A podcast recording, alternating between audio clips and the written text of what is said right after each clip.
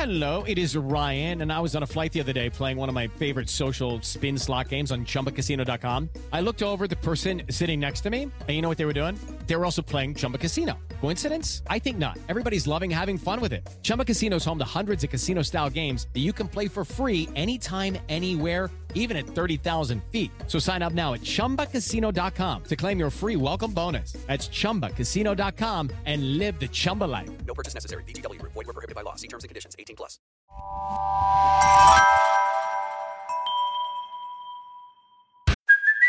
Hey, it's Kaley Cuoco for Priceline. Ready to go to your happy place for a happy price? Well, why didn't you say so? Just download the Priceline app right now and save up to 60% on hotels. So, whether it's Cousin Kevin's Kazoo concert in Kansas City, go Kevin, or Becky's Bachelorette Bash in Bermuda, you never have to miss a trip ever again. So, download the Priceline app today. Your savings are waiting. Go to your happy place for a happy price. Go to your happy price, Priceline.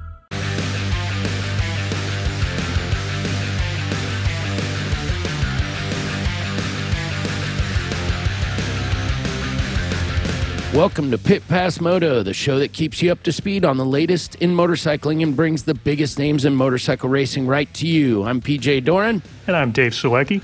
And this week on Pit Pass, we'll be talking to road racer Michael Barnes. Thank you to Moto America for being a sponsor of Pit Pass Moto this year. It's been a wonderful collaboration. We've truly appreciated our involvement with them, and of course, all the racing action that they provide, and we've commented on. Couldn't be happier about it. We look forward to reviewing and talking about their racing this season for a long time to come. Now, here's the latest in industry news in the off road world. Dave, what went down? We had MXGP racing from uh, Italy over the weekend. Uh, in MXGP class, 450 class, Antonio Cairoli wins on his home soil with a 2 2 for first overall, followed by Tim Gajser, the points leader, who finished second with a 1 4. Not seen for a while, Clement Desalle, the Kawasaki rider from France, went 6 1. He won a second moto, so it was good to see him on the podium. So, our points uh, standings at, at this point in the season Tim Gajser continues to lead with 626 points over Tony Cairoli, who has 553, and, and Swiss rider Jeremy Seewer sits in third with 535. So that's your 450 class results and standings in MX2, the 250 class. Not seen for a while in the front, Jago Geerts goes 4 1 for first overall. The Belgian rider has been on fire. It's good to see. But the guy we haven't seen in a while finished second. Thomas Kjer Olsen, the Husqvarna rider, went 1 4 for second overall, followed by points leader Tom Vialle. KTM rider went 2 3 for third overall. So your point standings in the 250 class stand as Tom Vialle, the French rider, with 693 in first, followed by Jago Geerts in second with 620 points. And third sits Maxime Renaux, the French rider's 505 points. So that's your MXGP results uh, news. Unfortunately, we do have some bad news to share with you uh, folks. Passed away this last Monday, racing icon, flat track guru, mad scientist Babe DeMay passed away last Monday, October 26th. Just sad, sad news. This guy was really just an amazing tuner, bike builder, racer back in the day. Really unfortunate news, PJ. Rest in peace, Racer. He was an incredible human. He was referred to with reverence by many people in the flat track paddock, including uh, my good friend who's passed on as well, Trice Welch, as well as Jake Lewis' own father, who sadly has passed on. Bobby Lewis, they, when referring to Babe DeMay, said he was a man with uh, a lot of info, a lot of knowledge, and racecraft, and just a, a real pleasure to be around in the paddock. He will be missed. Yes, he will. I had the uh, I was fortunate to uh, work with Babe directly, actually, over the years of my past life at Wiseco. When he was looking for piston solutions for uh, what I used to call his mad scientist engine builds, he would be trying to get the Yamaha engine up to displacement for the 750 class, and we would work some things out with him. And he was just always willing to share and help us. Really, he's uh, just a genuine good guy, and he will be missed.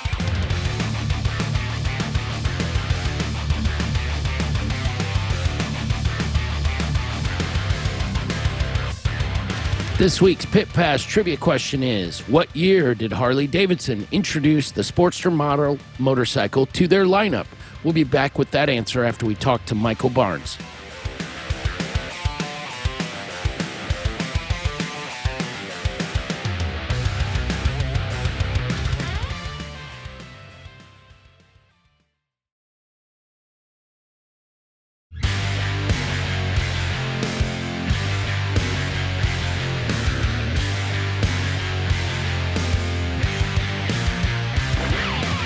Welcome today to Pit Pass. One road racer, Michael Barnes. Michael, thank you for joining us. First of all, what have you been up to, man? Look forward to talking to you about motorcycles. Oh, you know, just uh, staying locked down and nah, not really. We've been we've been getting down to the beach, and I've been getting a lot of work done at the house. Uh, you know, we got to take our only voyage this whole year out to Laguna Seca for the bagger race, so that was uh, that was a, a, a, fun fun little trip that really didn't turn out as expected, but uh, we met a lot of great people and we had a we had some good times. And on that note, Michael, uh, sorry to say it didn't uh, go the way you'd hoped. Uh, it happens. It's racing. We know it happens. That doesn't mean you won't give it another effort. I hope you've got some plans. It sounds like to maybe do some more racing next year, right? Yeah, I mean, there's a good chance that uh, you know, as long as they're going to you know do the bagger thing, everybody that was involved in in the Bassani exhaust program, Dino Tomasi and and Steve Watt. They're both uh, tremendous people, and really looking forward to working with them again. The bike would have been competitive for sure from the testing that we had done. We ran into some issues, and our hands were tied to get getting it fixed for the race. But uh, yeah, it's it's an exciting venture. There's a lot of interest in the whole deal, and it kind of opens up the whole spectator demographic a bit, and uh, you know, hopefully some more interest in the road race. Michael, you've got uh, experience on many, many different types of race bikes over the years, purposely built race bikes, having won the XR 1200 series, I believe. So, kind of compare and contrast getting on something that was wasn't intended to be a race bike and having to go that pace around a track. What's that? What's that like for you? well, you know, it's, it's kind of like the XR 1200s. Those definitely were not made for the racetrack, but we certainly turned them into race bikes and gave it a go. I think one of the biggest downfalls to the Harleys were the the rubber mounted motors. So it, it, it just without that rigidity of the frame and and uh, consistency from turn to turn, and you know how much torsion goes through the frame, it really throws things off, and they wobble and they they just do some strange things. So you know, I think that's the key is that we have to concentrate on that a little bit more on the handling department. But that wasn't our problem this weekend. It was more on uh, on the engine side. But I know these guys, and, they're 100% towards getting this thing competitive and uh, putting on a good show. And you've got plans outside of uh, the the Baggers series if it becomes a reality, which quite honestly we all hope it does. It was uh, well received from concept all the way to execution. I thought it was an exciting deal, and given more time, I can only imagine professionals like you and the guys you are working with, as well as everybody out there, could uh, turn it up another notch. I'm sure. Yeah, there was definitely mixed emotions on it at first, and but I, I think as it turns out, and the amount of amount of uh, positive reactions that came from it were pretty welcoming. It was pretty cool. And you know, I'm not really racing, you know, full time anymore but most likely doing the Daytona 200 again, as long as that pans out and uh, doesn't get canceled again. get a run for a watch. Yeah, my old one's getting a little scratched up. I need a new one. And yet again, Michael, jumping on probably another different motorcycle. And I read a quote uh, that that uh, referred to you, and I thought this was pretty clever. What they said, it said, "Hard to imagine a rider with more experience getting on an unknown motorcycle and going fast than Michael Barnes." So when you go to Daytona next year, do you know yet what uh, what bike you're going to be on? Well, most likely, as long as everything stars align and, uh, and the team's still into it, you know, we're a little bit in limbo after getting canceled again in, in October. But I believe the desire is to do it again, and that would be with the Squid Hunter Racing Team out of Daytona Beach. Peter Strack is the team owner, and that's the bike that I was on in March, and we began qualifying, and that's what I was going to ride in October. So assuming that everything stays the same, we should be on the uh, on the Squid Hunter R6. So what are you doing, Michael, outside of uh, the racing world? You've got a day to day life, same as everybody else. That's probably been deeply impacted this year, same as everybody else. What have you been up to? Yeah, well, not a whole not a whole bunch. No races going on, and done some coaching and whatnot in the past, but everything's kind of just kind of just quiet. So I've been working around the house, and that's about it. I got a car I'm working on, and just trying to figure out what the next step is. I'm still in that in that mode of transferring from racing to what I'm going to do next. And that is an interesting transition. Uh, lots of guys have had to go through it. Some of them seem to adapt to it a quicker. Others struggle. I hope it goes uh, as easily as it can for you, and maybe you get to stay involved in the racing world uh, if you want to. You know, that certainly is your choice. What do you think about what's going on? Uh, I mean, Moto America, to their credit this year, really put together what we thought was a strong, given all circumstances, a very strong season. Uh, with a lot of actual racing going on when other parts of the world really struggled to put it together. And now we've put a foot forward into the world stage with our own Cam Beaubier going overseas. What do you think he's what are your predictions as a seasoned veteran for Cam? Think he's got a shot over there? Oh, definitely. He's immensely talented and yeah, really excited to to see him going over there and it's a proven team having Joe Roberts had the success that he had this year and I'm sure they'll just even grow more for the next season. Having Joe move up to the Ital Trans team is also really exciting. Robertino Pietri is involved with that, so it's nice to see uh, some of us from this paddock over there. It's pretty pretty exciting to see Cam going over there, and I believe he'll uh, surprise some people just like Garrett did in World Superbike. Yeah, it's been interesting. Our uh, the involvement uh, of U.S. riders in any of the world uh, championships has been a little bit blighted. It would seem in the last, you know, memorable uh, since really uh, the Ben Spies days. That was the the last heyday we we had maybe for a for an American rider. Nonetheless, it's good to see some of our young and bright talent going over there. You mentioned you're working with some racers. Are you working with young guys with this type of stuff as the goal in mind? No, not really. I'm I'm really not involved too much in, in the racing circle right now. This year, I really haven't done done anything. You know, last year when I was with the with the quarterly team and and you know being involved with all the young kids on that team, it was always had something to talk about, somebody to help, somebody to give some advice to. But you know, that was mainly for my twins' effort last year. Really, kind of just taking it easy and you know trying to see see uh, where an opportunity might lie for me right now. That's exciting news. I would I would call it exciting. There's a it seems there are more opportunities doing what we do here, Michael. We I get to talk to guys who are finding this out, have found it out. There's some interesting ways to stay involved in the motorcycle world, and it it doesn't always mean being at the racetrack. Uh, we talked to Corey West last week. That guy rides dirt bikes around and uh, shows people where cool spots are to ride, and he's having a ball doing it. Oh yeah, yeah. Corey's really put a lot of hard work into that, and uh, you know, nothing better than enjoying your enjoying your job every day, and, and that's that's what I'm trying to do as well. Is trying to find something that I'm going to enjoy, and you know, right now the whole motorcycle industry is everything's just been on hold. So, like I said, I'm just trying to focus on getting everything uh, straightened around the house and got this project I'm finishing up on a car and building a hot rod. Uh, I actually purchased a 1970 Nova from from a good friend of mine who was diagnosed with cancer. His name's Jim Zahorik, and I ran his name on the on the fairing of my bike when he was still alive, and he was uh, he passed away about a year after after the 200 that I won, and so we'd been spending a lot of time together. He bought this hot rod to enjoy in his in his final days, and so he needed uh, somebody to take it off his hands. So that's what I'm working on right now. So that's something that kind of feeds that uh, that need to do things mechanical. As motorcyclists, we tend to gravitate towards the garage. I, I know I do. So I think having that car project has got to be like that. Oh, absolutely, yeah. And I had to put a window shaker in uh, in the garage, so I got an air conditioned garage to work on the car inside, and it's pretty nice. It's not too bad in the middle of summer Florida. This this last couple of months would have been brutal without it.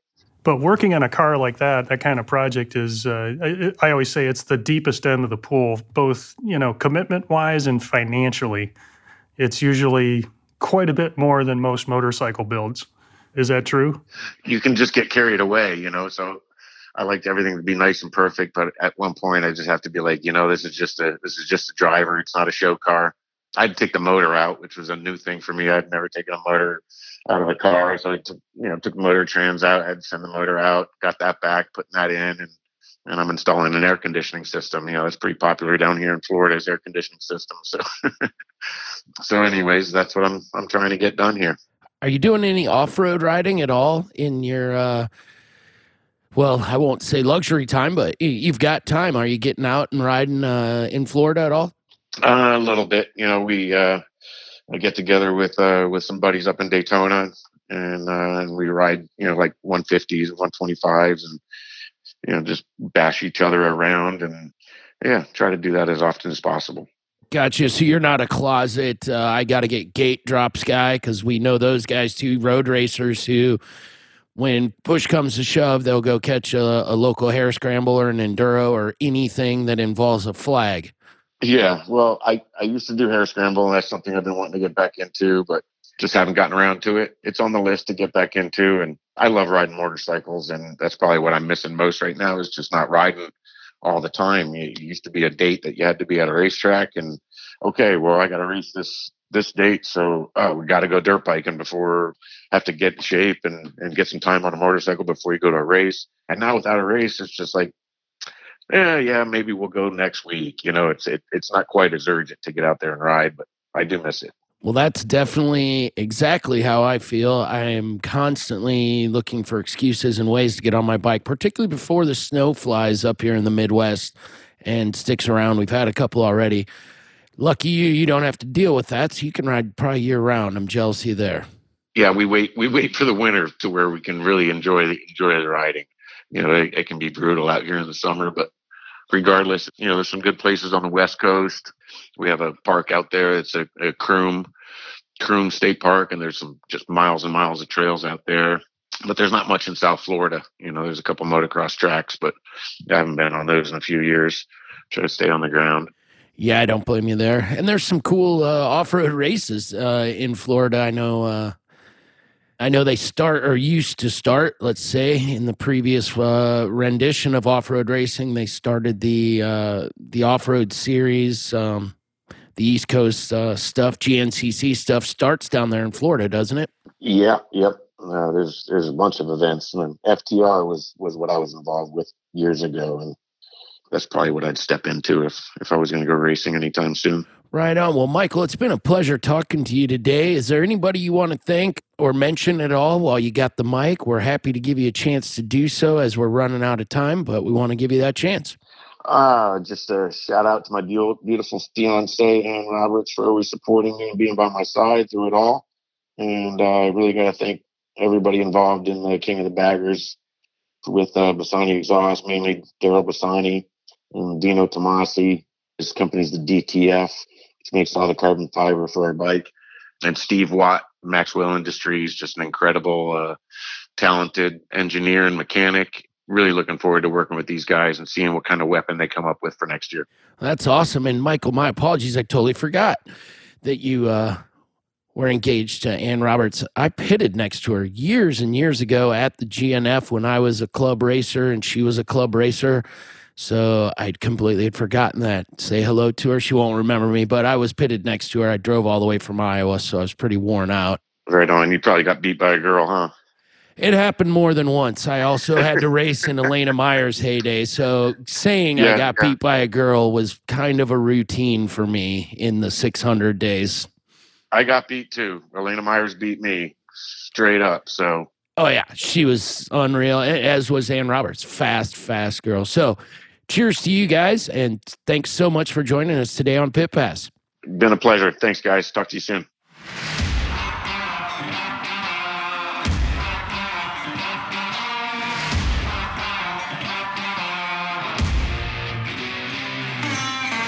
This week's Pit Pass trivia question was What year did Harley Davidson introduce the Sportster model motorcycle to their lineup? The answer, of course, is 1957. The wonderful 1957. A lot of stuff happened that year, Dave, including the Sportster. Yeah, absolutely. Yeah, that was the uh, the first year for the XL. That was uh, kind of a benchmark engine for Harley Davidson. Unit construction, overhead valves. You know, everything before that was uh, side valve engines, flatheads, and this was a big leap in technology for Harley Davidson to go forward with the Sportster. They started to add suspension to both ends of the bike, so I thought that was pretty cool. Yeah, the unit construction was a big deal, right? Yeah, it was. To have the uh, transmission cast as part of the main engine structure was unique for Harley Davidson and actually for most manufacturers back then. Triumph, Indian was basically an engine with a separate transmission driven by a belt or a or a chain. So to have all that confined into one one casting was uh, it solved a lot of things, made the engine lighter, stronger, less prone to leak oil. Yeah, not as hard to set up because those uh, primary drives really can. Uh, the the external primaries as well as the internals really just make a mess, and it makes the whole machine bigger too. I mean, you were talking adding significantly to the wheelbase. Yeah, absolutely, bigger and heavier, and that was one thing about the Sportster. It was a you know it was a light, fast motorcycle, and it's actually of of Harley Davidson's entire lineup. It's uh, got the the highest power to weight ratio of uh, any of their models, except for maybe a modified bagger that goes around a road race course. It's uh, it's not quite the same, but uh, it's always been a little bit of a maligned motorcycle. It's not the big twin, and uh, it kind of gets looked at sideways a little bit, but it really is a u- unique, neat motorcycle, and uh, it's still around. I think it's maybe still in their lineup. If it's not, it's uh, it'd be a sad day. No, it's definitely still around and it's relatively unchanged. At the time that it came out, it's easy to lose track of this now, but at the time it came out, it was the formidable performance motorcycle of its day. It was it defined what performance was in 1957 until you know, really until uh Honda came along with their four cylinder at the end of the 60s. The Harley was right there with the European models as far as performance went. Yeah, I would agree. It was head to head with the BSAs and the Triumphs and even the Royal Enfields of that era. And uh, it was American made, so it had everything going for it. And most of all, Elvis rode one. What a better guy to have on your motorcycle to help sell them. In upcoming news, we've got some road racing to talk about. MotoGP. Well, we've got six guys essentially in with a shout at this title. Joan Mir sits atop him uh, with 137 points. It's only 28, 29 points back to the rest of the field, covers the rest of the field. We've got two races upcoming in Valencia, MotoGP this weekend, uh, November the 8th, as well as the 15th. They're doing a double header at that venue. And then the final round will be held in Portugal on November 22nd, right before Thanksgiving. So I am very excited to see how this season plays out, see if uh, anybody can make any substantial uh, statement about their desire to win this title because it has been back and forth all season without anyone really taking the, the title by the throat. What's going on, if anything, in the off road world, Dave? Very similar. We've got the last two, the final two rounds of MXGP in Trentino, Italy. First one takes place uh, Wednesday, November 4th this week, and then uh, this following Sunday, November 8th. So we'll probably see some titles decided between now and then. There's a big spread between first and second in both of the main classes. So don't expect a huge change, but it's still racing. You never know. Things could change at any moment. Hope everybody gets out and watches uh, MXGP this week.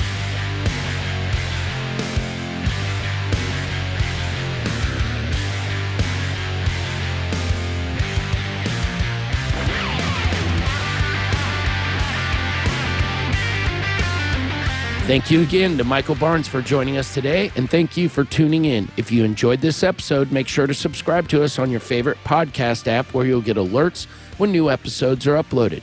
If you have a moment, please rate and review us as well. We really appreciate it. Make sure to also follow us on Twitter, Facebook, Instagram, and pitpassmoto.com where you can check out our all new blog. This has been a production of Evergreen Podcasts. A special thank you to Tommy Boy Hoverson, Chris Bishop, our producer Leah Longbreak, and audio engineer Eric Colt. Now, I'm PJ. And I'm Dave. We'll see you next week. Keep the sunny side up.